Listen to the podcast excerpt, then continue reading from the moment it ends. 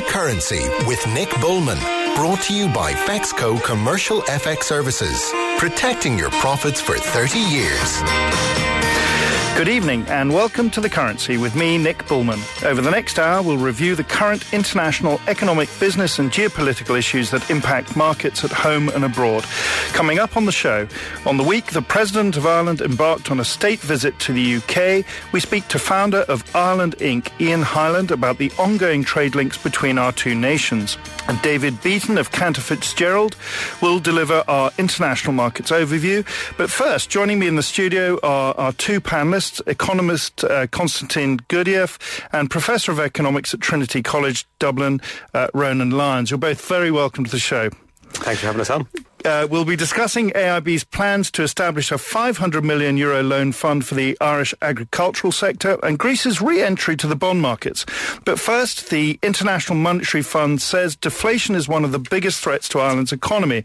The IMF, in its latest World Economic Outlook, which was released last week, predicted inflation across the euro area will be well below ECB targets of 2%. And we've been speaking about deflation on the show over the past two or three weeks. Now, while the report report forecasts that global output will grow by over 3.5% this year. It says that the recent tensions in Ukraine could pose a threat to the world economy. Uh, the report f- uh, focuses on Ireland in, in the sense that it looks at inflation and says that Irish inflation will be a mere 0.6% this year. If you look at the GDP forecast coming from the IMF for Ireland, it's at 1.7% for 2014 and 2.5% for 2015. And that's way, way below the sort of figures that we've seen coming out of uh, both the ESRI and IBEC. So I, I, put it to you, gentlemen, uh, who's right? Well, n- uh, neither party, neither the, the internal or the external are probably right because uh, economists and analysts in general are terrible at making forecasts and predictions. Um, in fact, for most economists, that's practically none of their work. Um, uh, and yet they're sort of wheeled out all the time and say, what do you think is going to happen? And they've, they have to come up with these heuristics um, to to basically come up with a number for the year. But mostly they they take a little bit of momentum. The IMF's the, the way they do it, it's always five years from now will be equilibrium.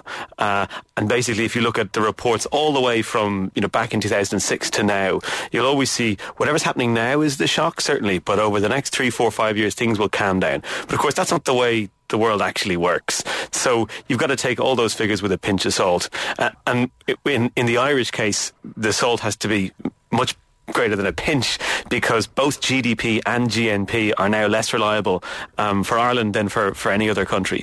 GDP because of the usual transfer pricing and GNP because the clampdown on tax havens means that a whole load of companies are now setting up as Irish HQ, um, and that means they feature in GNP, even though they mightn't necessarily have any Irish jobs. So both sets of figures now are are effectively uh, have to be taken with a large dollop of salt. But there, there's a very wide spread between sort of 1.7 percent and uh, three and a half percent. So uh, on which side of that sort of divide would you be, Constantin? Well, I mean, if I'm forced to choose the side, I would be on the IMF side. There is a consistency in their forecast. Let's remember that this is pretty much bang on the same forecast for this year and certainly is identical to the forecast for the next year that they produced in October last year. So they're looking at the longer term trends. They're looking at the underlying dynamics much more than we do. We have kind of a mix of the hopium driven expectation that something will turn up, such as the growth will pick up in terms of experts, for example, and global growth will translate more robustly into the underlying underlying dynamics in the economy. We also have quite a bit of a denial, I think, in this economy. Our forecasters have a lot of denial in terms of understanding how the shift that um, Ronan mentioned earlier between the experts of services and experts of goods is impacting employment, impacting domestic demand, and on and on. From my point of view, there is still one measure which is relatively accurate, which is still left in the national accounts, which is worth looking at, and nobody looks at it, and that's the total demand. And total demand, whether it's total domestic demand or final domestic demand with a slight difference differentiation between the two figures um, is really measures what's happening on the ground. It is the total investment, private investment, government investment in the economy. It is the government consumption and public uh, and private consumption in the economy as well. When you put all those things together, this is really what's hiring people. This is really what keeps us, you know, awake at night or lets us sleep calmly at night. And that is not growing. We're still in a crisis there that is still shrinking as far as we have the data. Everything else might be rosy, but as long as the average punter is not feeling an increase in terms and not seeing a, real tangible increase in terms of their income, um, after tax income, that's not going to happen. The other thing is also IMF and all the rest of the economists quite often confuse the causes and effects. Okay, so take, for example, the deflation argument. Um, argument that deflation is bad is acceptable by everybody. However, the problem that then arises is inflation good if deflation is bad?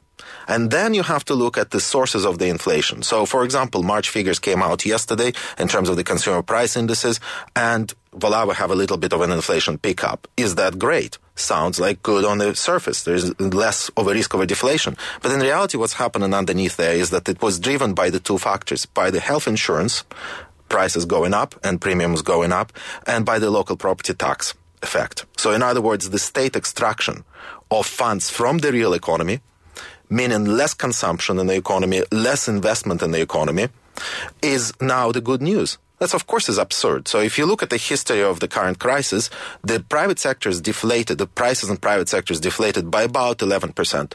The prices in public and state controlled sectors such as healthcare, education, such as health insurance, um, energy, and uh, transportation um, have gone up by about 63%. So we have rampant inflation, too high of an inflation, which is stretching the capacity of the households to purchase and invest and save for the future. And the, on the state side, and on the other side, the real economy, the employment if you want supporting inflation, is actually negative. Well, it's very interesting. I think about uh, two or three weeks ago, we, we coined with a, with another prof, uh, professor from uh, Trinity College the, um, the, the term indeflation, which is where inflation can run right alongside. Of course, it's not a real economic term, but uh, uh, where inflation can run quite happily alongside very strong deflationary effects. But the, the number of 0.6 percent, Ronan, in the report that came from the IMF is below even the European inflation rate, which is about 0.8, 0.9 at the moment. And it seems to me that people are ignoring the, the possibility of a sort of Japanese style inflationary, uh, deflationary trap. Well, the, the, Japanese case, and myself and Constantine may differ on this, but the Japanese case was a, a particular one where you had a saver economy. Um, you had people whose income was tied up with interest rates, uh, and therefore the Japan trap was applying sort of Western European and North American remedies to a, a peculiarly Japanese situation. I don't think we're in that situation in Ireland. I think what we should have learned, or what um, not just we, but I think the IMF should have learned as well, is that uh, thinking about one rate of inflation or deflation is probably the wrong way to go.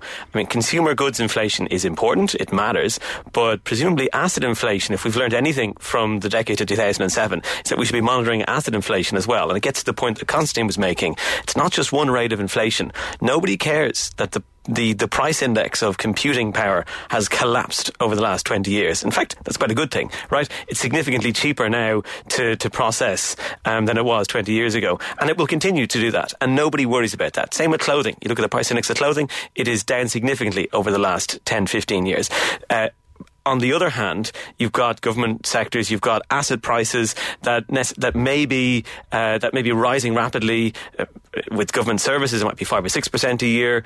Um, with with asset prices in Dublin now, it could be 15, 20 percent a year.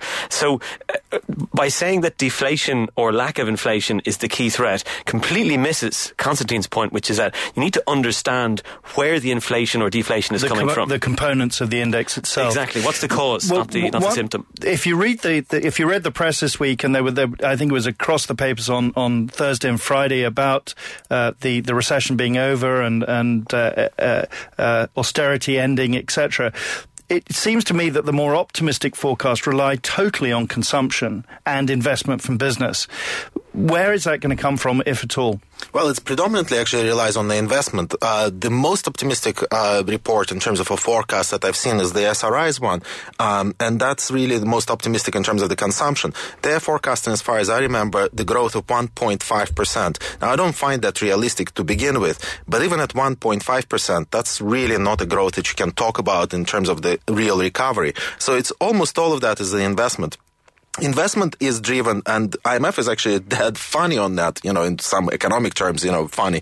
Um, they identify the sources of growth for investment, not just in Ireland, but around the Eurozone economies, um, as being driven by the fact that we had an unprecedented collapse in a stock of capital as a result of the depreciation and not replacement of the depreciating capital with the new capital. So because we didn't maintain our railroads, they're in such dire states that just as an example take, yes, that all roads, you know, are they in such dire state now that we're going to have growth simply because we just have to, have to, have to, have to repair it. I called it the Kiev model of economic growth. You destroy the city first and then you generate growth by trying to rebuild it. But there's very interesting thing about what you touched upon about Japan's scenario. I actually think that we're in a worse shape than Japan, not just Ireland, but the Eurozone itself. And here's why. Japan, and Ronan is correct, Japan is a slightly different economy in many ways in terms of it's a saver economy.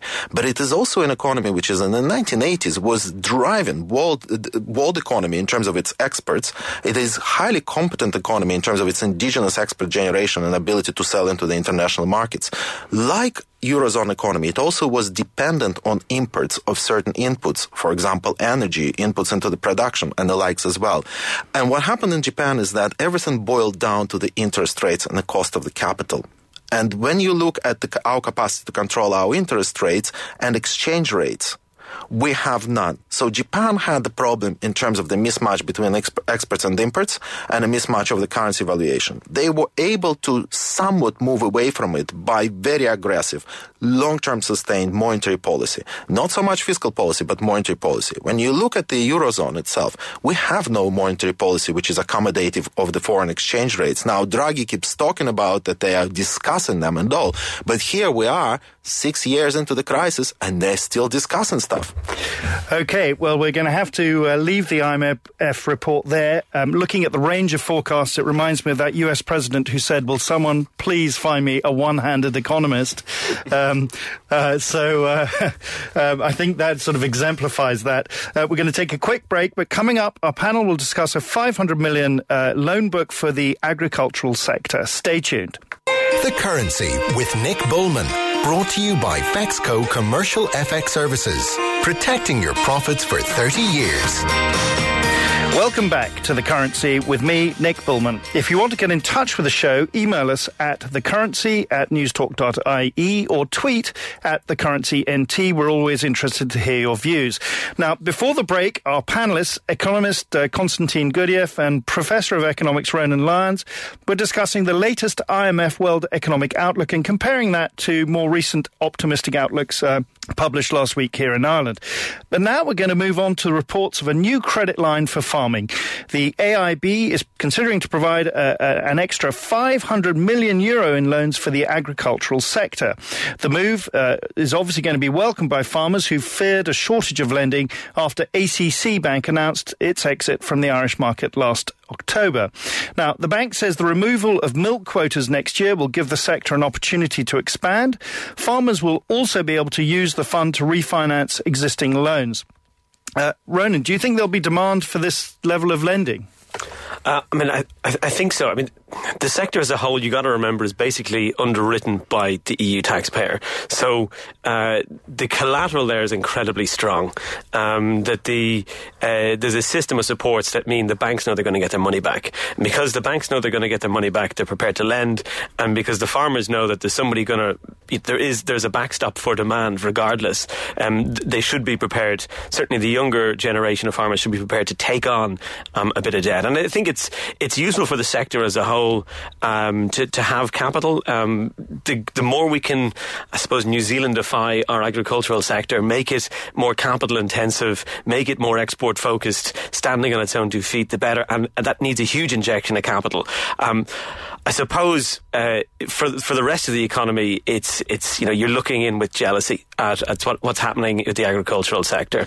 Yeah, it's gone very well in the last uh, in the last year. But w- how much of these loans do you think would just be used to refinance existing loans? Are, are they because the AIB has has presumably got the funding from Europe at uh, from the ECB at very very low rates? Will it be recycling those at lower rates to to farmers, and will they be able to take advantage of that? Well, I think when you take the risk weightings uh, that Ron was talking about, um, and you look at the fact that the, effectively the European demand um, is controlled to by and large uh, by to a large extent by the CAP by Common Agricultural Policy. Um, this whole scenario to me is allocating 500 million to a tiny subsector of the economy, because let us remember that agriculture, despite all of our talk about its importance in the economy and everything else, is really, really small when it comes to national accounts. It's a very small component of the GDP. Um, we don't have high value added agriculture on appreciable scale.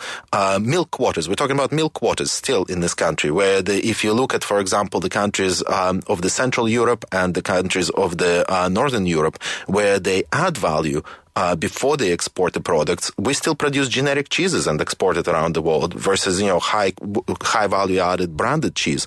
So as a result of that, Irish agriculture doesn't need 500 million. I'm sure they can use it. But the point from the economist's point of view, these are scarce resources. Should they be better allocated somewhere else? To Should SMEs, we find to SMEs, um, for example, or or particular, to- particular or type of companies? Particular type of companies. I don't think we need a huge investment in the infrastructure, but there is certainly some sh- sort of shortages and tighter spots in terms of the infrastructure support. Uh, that's beyond any doubts, but also beyond any doubts, there are good SMEs out there. There are good companies, indigenous companies, which can use that capital with a greater efficiency. What really needs to happen in Irish agriculture is that there has to be a focus on value added. And value added, as Ronan said, is capital intensive, so lending is good there in that context. But we are not guaranteed that that lending is going to go into the adding value to the production. It can go, as you are saying, to refinancing the loans. But beyond that, there is an issue of management. There is an issue of shareholding. There is an issue of actual land holding as well, which is significant. We have too small of producers quite often who cannot be efficient, cannot be competitive without the subsidies from the EU.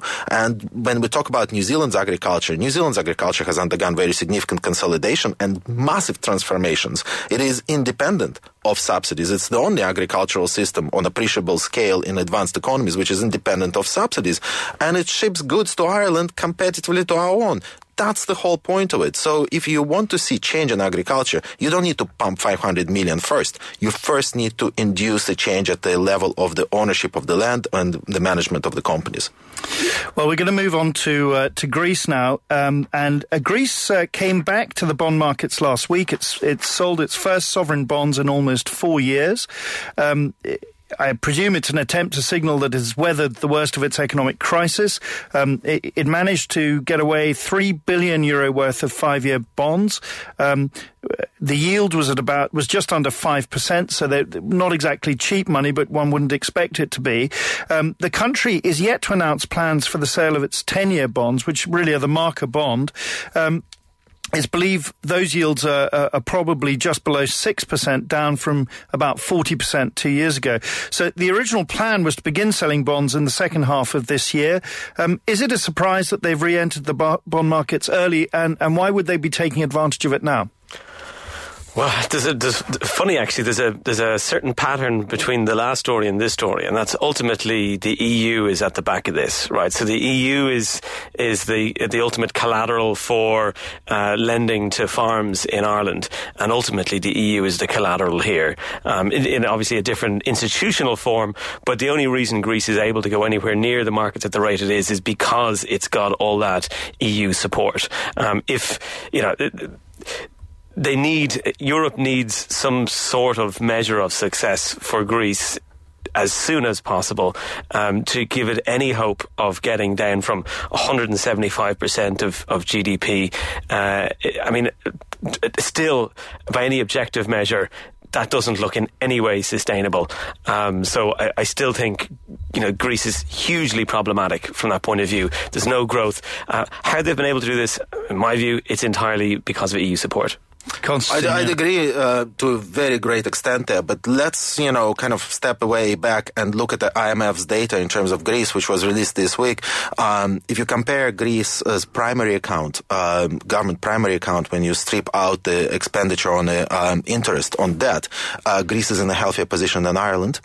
If you take out primary structural balance, which is the actually again net of interest, and also evening out or smoothing out over the business cycle away from the recessionary effects on the balance, Greece has gone into surplus on that account two years ago. Ireland is about to go only this year. So in other words, in some of the parameters, Greece is actually performing better than Ireland. None of that, of course, matters in the markets because we're looking at right now, if you look, for example, what's happening in the, go- uh, in the global corporate junk bond markets, um, the corporations with the credit ratings of effectively near bankruptcy are being able to do away with leveraged debt left, right, and center in huge volumes. The whole market globally right now is effectively riding on a wave of the huge liquidity supplies through the quantitative easing. But if you dig in, and so the Greece is also being able to do so, and Portugal as well, and all the rest of them. But really, there is a bit of a bad news here hidden behind. With all the expectation of what the ECB is going to do and what ECB might do in terms of Greece if it were to run into the problem, the current valuations of the Greek uh, debt, including the Spanish debt as well, and the Italian debt, and the Irish debt, and the Portuguese debt, is very simply signaling that the yields are going down, and as a result of that, you can expect no devaluation of the euro in the long run. And that's the bad news for the real economy because euro currently is grossly, vastly overvalued vis-a-vis US dollar and vis-a-vis. Uh, yeah, we've we've discussed that, and and also uh, in past in past shows we've discussed Euro Draghi's sort of uh, talking a lot, uh, but actually not delivering. But that's been enough for markets so far. There seems to be a, a great desire amongst bond investors to be buying uh, uh euro-based sovereign debt at the moment, um, which worries me, given the, the sovereign debt nexus that we have between the banks and and uh, uh, and their purchases of, of host nation debt. Are we heading for a debt crisis in Europe? Well, to take a step back, I mean, the, the, the very first item we covered about the, the, the IMF, you know, worrying about deflation, uh, and this story, they're actually ultimately connected because why is deflation a worry? Not in and of itself, falling prices are a good thing. It's a worry because of what it, it, it signifies, which is a complete lack of confidence in the future, uh, poor expectations about what the future economic conditions are going to be like. Um, and, and as Constantine just described, all these various forms of quantitative easing and support from the various central banks, they're all designed to, to make people make a decision about the future. People would much rather say, you know what, actually, I'm not sure what it's going to be like in five years' time or ten years' time, precisely because of high levels of debt, the interconnection between the various sovereigns and the various financial systems. And, and, and because of, of that, all this support is coming and people are saying, well, you know what, if there's this much support and they're indicating that rates are going to be low for so much into the future, then you know what, I can take a, a three year punt at 5% uh, with a certain proportion. I can take a little bit of risk. But ultimately, the appetite for risk isn't there. It's a, it's a fake appetite for risk precisely because we have such abnormal government support or, or monetary yeah, support. so effectively you say if that crutch was removed, the patient would fall over. Uh, yeah, exactly. Yeah. yeah. Well, the, the patient currently is walking on the assumption, and these are institutional investors really who are the holders of the debt and the banks as well. They're walking on the assumption around uh, the markets that first of all, the Bank of Japan, Bank of England, and the Fed, vast amounts of liquidity pumped over the recent years is going to be somehow continued and sustained by the uh, by the ECB, which is an open question. But beyond that, there is always an, a question of strategy all of the investment currently going into the peripheral bonds and in, in fact into pretty much every bit of the government debt being floated out there in the market is really based on expectation that unwinding those positions, exiting them, should things turn south, will be very easy. As we know, the classic bubble situation is when the investors assume that they will be able to exit the market should it turn south. And of course, when everybody exits and runs for the exit, you have the panic. We're sitting, in my view, on a very significant pile of risk in terms of the government debt, not just in the Eurozone, but also outside of the Eurozone. The canary in the mine is once again the peripheral countries. Well, look, thank you very much. Uh, that's all we have time for on, on that, unfortunately. Uh, my thanks to economist uh, Constantin Gurdgiev and Professor of Economics at Trinity College, Dublin, Ronan Lyons. I think everyone would agree. We have uh, two left-handed economists there who gave us uh, some straight views, which is always uh, a relief. Uh, coming up, Anglo Irish business relations. Stay tuned. The Currency with Nick Bullman. Brought to you by Fexco Commercial FX Services. Protecting your profits for 30 years. Welcome back to The Currency with me, Nick Bullman. Uh, don't forget to get in touch and have your say. Email thecurrency at newstalk.ie or you can tweet us at thecurrencynt. While President Michael D. Higgins embarked on a historical state visit to uh, the UK this week, uh, Irish and British businesses have been busy joining forces at the London Stock Exchange. Ireland Day 2014 brought more than 100 business leaders and participants from financial markets together to open London trading and reinforce the relationships between Irish business and global markets. Joining me on the line to tell us more is founder of Ireland Inc., Ian Hyland. Uh, Ian, uh, good evening. Good evening, Nick. Uh, Ian, tell us tell us a little bit more about uh, Ireland Day 2014. Well, uh, Nick, it was a, it was a, magnificent milestone for all of us. Uh, we are in our second Ireland Day, London. Uh, on the back of our fourth Ireland Day, New York, recently at the New York Stock Exchange. So yesterday it was particularly significant given the President's uh, historic first state visit to the UK. And uh, really, Nick, it was a, it was a unique uh, uh, optic uh, from an Irish business perspective. As you can imagine, we Ireland Inc. opened the London stock market yesterday, led by Martin Naughton, and um, uh, in, in, that context, you know, 59 Irish companies are now listed on the London Stock Exchange. So, so in itself, is a, is a very positive and powerful message uh, to key global markets. I mean, we're sort of seeing a, a real uh, new, fresh approach to Anglo-Irish relations. Was that sort of reflected in the day? Was there a real sense of that on on the London Stock Exchange?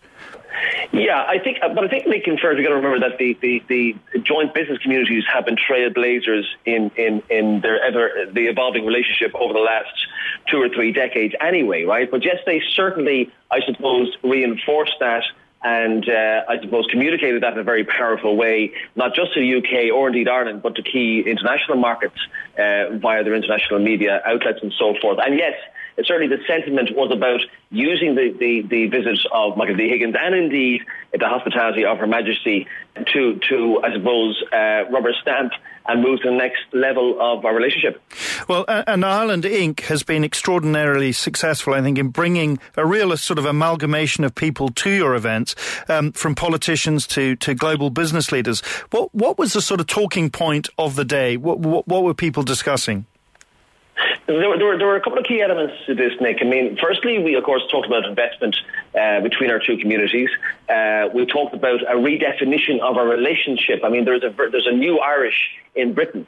Uh, there, you know, let's not forget there are 41,000 Irish directors of UK companies now, right? Which is uh, which is magnificent, as we can all imagine.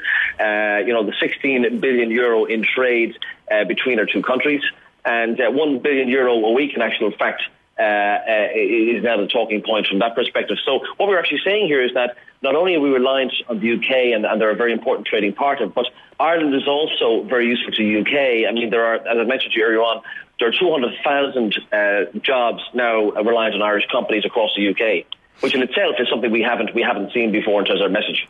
And how are you encouraging uh, the, the, development of, of that sort of uh, or the economic development between uh, Ireland uh, and the UK? I mean, what are the sort of programs that you're looking at?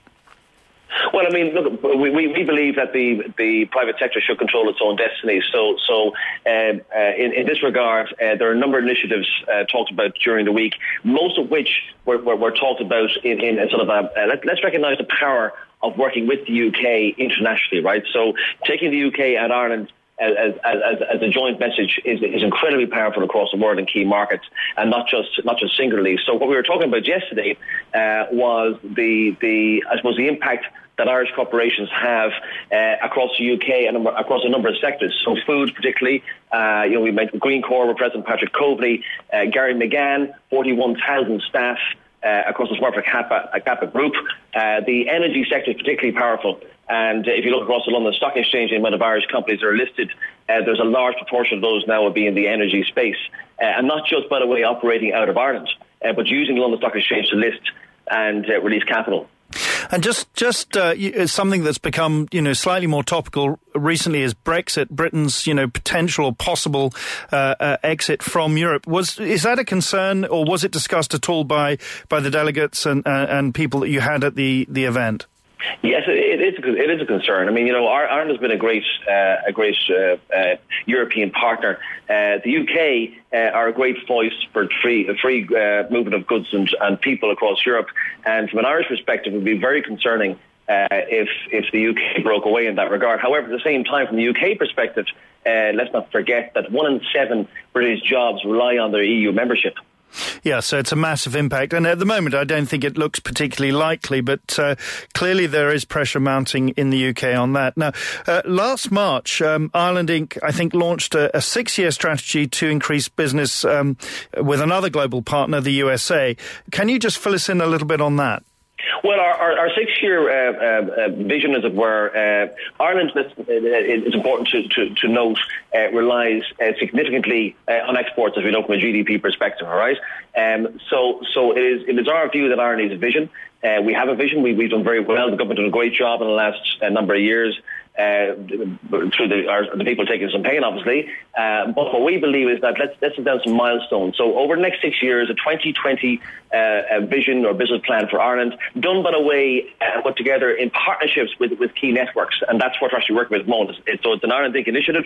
And we hope to work with a number of key networks across the private sector, not just locally in Ireland, but also internationally across the US, the UK, and also let's not forget Asia, which is very, very important to Ireland. We've got a number of uh, very exciting companies uh, such as PCH, employing uh, a number of thousand people across Asia also. And Ian, just tell me the what was the genesis of, of Ireland Inc. How did uh, how did it come about, and how long has the uh, ha, has Ireland Inc. been going for?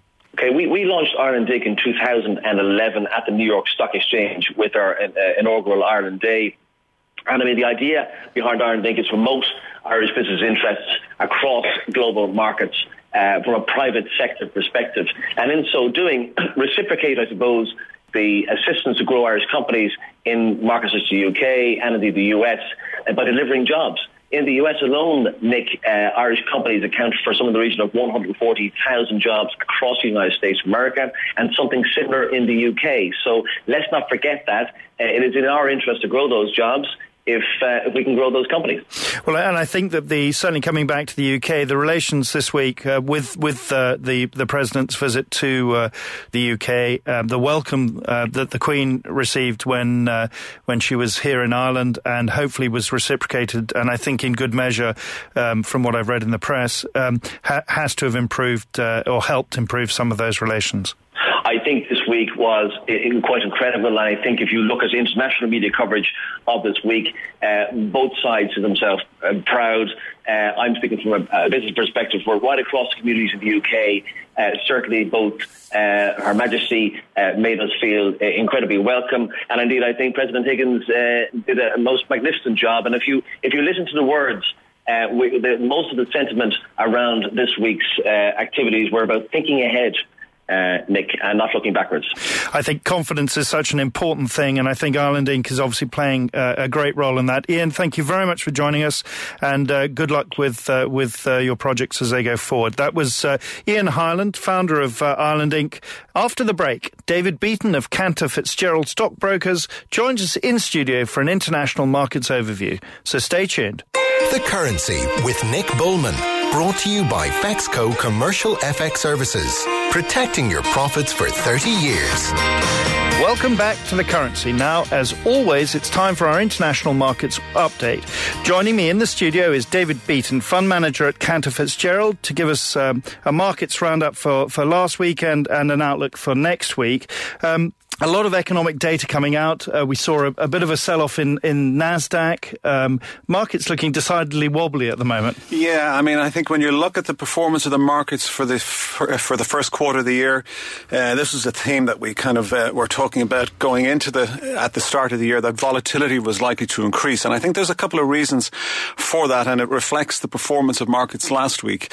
Um, you've got uncertain data, mixed data coming out of China. It's been decidedly soft. Uh, there's clearly the uncertainty about the Federal Reserve and its tapering process of quantitative easing or the reduction of asset purchases. Mixed economic data coming out of Europe. Uh, and I think the main focus uh, for markets now and why we're seeing this bit of uh, volatility is market valuations. And as we enter the f- uh, first quarter reporting season from the US next week, I think that comes very sharply into focus. Good. Well, just looking at some of the economic uh, data coming out last week, the IMF came out with with with a number of sort of uh, reports looking at both the U.S., China, and elsewhere. Which which do you think looks most vulnerable out of let's say US, the big economic blocks, U.S., China, uh, U.K., and and uh, Europe? Well, I think if I was to pick two, if I could uh, yeah. go that way, I think China certainly short term. Um, is is vulnerable to the change of strategy that the uh, ruling party are trying to implement. Uh, China, having uh, exceeded growth expectations for many a year, are, is now starting to look a little bit softer on the data front, and that's really to do with the fact they shift they shift emphasis from being kind of a, an infrastructural construction build economy to a more uh, internal consumption consumer led economy. And clearly, when you implement changes like that, you're going to have some sort of uncertainty in relation to uh, the path of, of, of, growth. And we saw that with the export numbers last week. They were down uh, 6.6%. Imports were down 11.3%. So there is a concern out there that China uh, will not meet its own targets of 7.5% growth this year. Um, so that's one of the vulnerable economies. And, and, it was quite interesting. I don't cut across you there, but mm. it was quite interesting because the US, I, I noticed last week, was starting to uh, discuss currency wars again uh, in terms of saying that the, the Chinese were, were actively managing their currency down, presumably to offset that that uh, that loss Indeed, of exports. You know, and I, I think that's something that currencies is, an, is another factor which markets will look at closely, and that probably leads me to the second most vulnerable economic region, although it is starting to show signs of tentative recovery, is the eurozone. You have fundamental problems within the eurozone that the ECB uh, have failed to, to, to, to grasp when you compare them to the Bank of England and the Federal Reserve, where uh, you have inflation which is well below uh, their target level of two percent. We're, we're running at about 0.7, 0.8 at the last reading. You have unemployment at uh, very high rates, and you have a very strong euro. I mean, uh, at the close of business on Friday, uh, the euro was trading in around just under 139. So uh, that's that's a, a, a, big headwind for export led economies such as Germany uh, in the Eurozone and will act as a bit of a headwind for the potential of further economic growth going into uh, the second half of this year and into t- 2015. I've, I've said it before, there's this sort of Shakespearean willing suspension of disbelief, which is where anything can happen on stage until the, the bubble is sort of pricked and bursts. But um, why, uh, why are investors still relying on what the ECB and what Draghi has to say when it seems to be more words uh, than action? Well, it, it, certainly has been more words than action. I mean, if you if you look back at his his infamous comment uh, about "we'll do whatever it takes to save the euro," and believe me, it will be enough. Uh, back in July 2013, uh, when he also announced the potential uh, for outright, outright monetary transactions or buying of short-dated bonds of, of, of peripheral nations, he hasn't had to buy one single bond. Uh, purely by speaking, he has got he has driven uh, bond yields lower, so it's more affordable for distressed countries like, or then distressed companies like uh, countries like Spain, Italy, Portugal, and indeed Ireland to actually access the capital markets and the debt markets. And where you when you see where yields have fallen uh, over the course of the last three or four months, I mean, Ireland had an auction; it raised one billion last week of ten-year money at two point nine one percent, a record low. Back in 2008, 2009, our bond yields were up around 14, 15%. So Draghi is continuing to talk the talk he hasn't walked the walk yet. He, he, keeps on talking about we're looking at unconventional and non-standard operational measures or monetary measures. QE he has specifically mentioned, and I think that's interesting. Um, that the uh, ECB Council are now grasping the nettle of possibly having to do some outright bond purchases. Um, the one thing that I'd be concerned about, and I think this is where there's a little bit of uncertainty for the market as well, you have divergence in central bank policy. You now have the ECB talking about quantitative easing, uh, just as the Federal Reserve and the Bank of England are looking to roll back from their QE programs and looking to normalise monetary policy. So I think that's going to be a challenge for markets as well. And for investors, what I think, and I think that's a very, very good point you raise, is that it actually, in contrast, makes Abenomics and Japanese QE, which was already QE on steroids relative to uh, US QE, look suddenly very attractive because you've got this relative uh, contraction of QE elsewhere in the world, and if anything, an acceleration of QE by the Bank of Japan. Is Japan a place that people should be looking at? I think Japan, when you look at the performance of Japan last week alone, it was down 7.5%. Uh, I think there are opportunities there in Japan. Uh, the biggest problem for Japan, I think Abe has to deliver on his third quiver out of his arrow, so to speak. Yes. Uh, Christine Lagarde made reference to that a couple of weeks ago.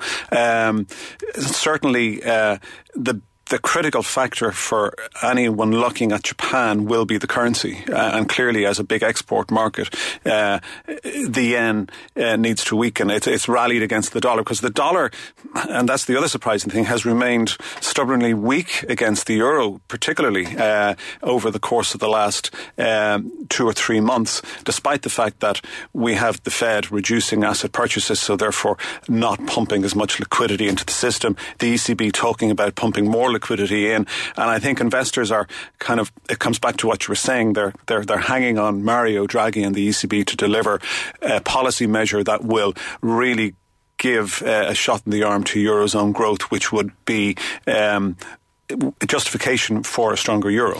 Well, we've been we've been sort of hopping around the world there, but but I think the the point is that the world is incredibly interconnected now, and correlations, the the reaction of one market when something else happens in another, have been incredibly high, and the U.S. still dominates that that that role. Yep. So, what's going on in the U.S.? What's come? What what can we expect, and what's coming up? Because again, the the U.S. market is starting to look very toppy uh, at the moment? Well, I, uh, clearly the, the, the most uh, imminent uh, factor for US uh, markets will be the earnings season, uh, which started this week with Alcoa, JP Morgan as well on Friday, but we have a raft of companies next week. We've Citigroup, Intel, Bank of America, General Electric, all good bellwethers for the global and US economies. And I think what's going to be interesting there is that expectations for this earnings season have been marked down significantly since the start so of the anal- year. Analyst expectations have been, uh, and, and, presumably forward guidance from the companies. Yes, been... I mean forward guidance has has disappointed. It disappointed in the fourth quarter. Um, if you take what analysts were looking for as a collective for earnings growth for the S&P 500 for the first quarter. Uh, they were looking for year-on-year earnings growth of about 4.5% at the start of the year. That has declined to expectations of minus 0.5%. So we've, we're not expecting any profit growth at all out of US companies. Now, a lot of that will be impacted by weaker financials because of the emerging market uh, issues. And you mentioned the interconnectivity of markets. QE tapering has meant that money has flowed back away from emerging markets. So the earnings season coming up is going to be critical. And I think also as well, uh, the next number of Federal Reserve meetings over the course of the coming months in relation to what they're saying. And so this earning, this corporate earnings cycle peaking is coming at a time when if you look at cyclically adjusted price earnings, which are price earnings adjusted for inflation and yield and interest and all the rest of it, uh, those uh, are in the, as I understand it, are in the tenth decile of possible future returns, meaning the worst possible ten percent. Yeah. Um, so, uh, how how expensive uh, is the U.S. market at the moment? Well, I think if you look at it uh, on a, a, very simple um, PE basis or price to earnings multiple, we're trading on the S&P at the moment at around uh, 16 times. Uh, its five year average, uh, just in simple PE terms, has been around 13.2 times, and its 10 year average has been about 13 and a half times. So you could argue we're certainly 10 to 15% overvalued. Um, now, that valuation won't really matter if earnings can rebound. And we would, uh, Cantor as a house would be positive that we will see a rebound in earnings in the second half yeah, of the year. But it's what happens between now and the, the, kind of the third quarter reporting season at the beginning of October uh, that really matters. And, and, unless companies are going to start giving more positive guidance, um, I think earnings expectations will continue to be depressed. I would be surprised. I mean, the bar has been set very low for the first quarter earnings season. But I think a lot of companies will hide behind if they do deliver poor results. This whole weather thing that was yeah. a factor of all the economic releases we saw in the first quarter. Oh, the non-farm payroll figure is bad. Oh, it's the weather. Yeah. And I, I think we have to read through that. But the risk here really is of a 10% correction in the market, 10 to 15% of the correction in the market, where presumably the Fed will then step back in and start putting putting some more money. Yeah, now I'm not saying that we're going to see that correction, but I think what we're seeing in the volatility uh, stakes at the moment, uh, and, and uh, when you look at where the VIX is, which is the measure of volatility in the states, it's been at kind of low uh, levels, uh, settled at levels of around 13, uh, which was kind of the consistent level was before the 2007 2008 move in markets. Um, we saw um, volatility increase in January. We saw an 8 or 9% move in January um, in relation to the emerging market issue. Uh, the Ukrainian issue is still lurking in the background as well. People need to remember that the geopolitical risks are still there. So we're in a phase of the markets now where this week we've fallen nearly 2% on the US markets. Year to date, most markets are down 1% to, to kind of flat uh, on a global basis, with the exception of the Nikkei and some of the emerging market indices. Um, so I think we're probably going to see another retracement back, maybe of 4 or 5%. The pullback in January was in the region of about 6, uh, 7, 7 or 8%, and they're the type of moves that we would expect. I think that would be healthy. I think it would be a good opportunity for people who uh, maybe are uh, sitting on a bit of cash to look at a bit of value in the market. Great. Well, look, David, thank you uh, very, very much for that uh, that roundup. I know we skipped around the world there, so I appreciate you uh, being so eclectic. Uh, David Beaton, fund manager, Cantor Fitzgerald. Uh, thank you for joining us in the studio. Well, that's all for this week's show. My thanks to all of our guests, to producer Aoife Gillivan and researcher Alan Regan. Uh, I'll be back next week at 6 p.m. But until then, from me, Nick Bullman, take care and farewell. The Currency with Nick Bullman. Brought to you by Fexco Commercial FX Services. Protecting your profits for 30 years.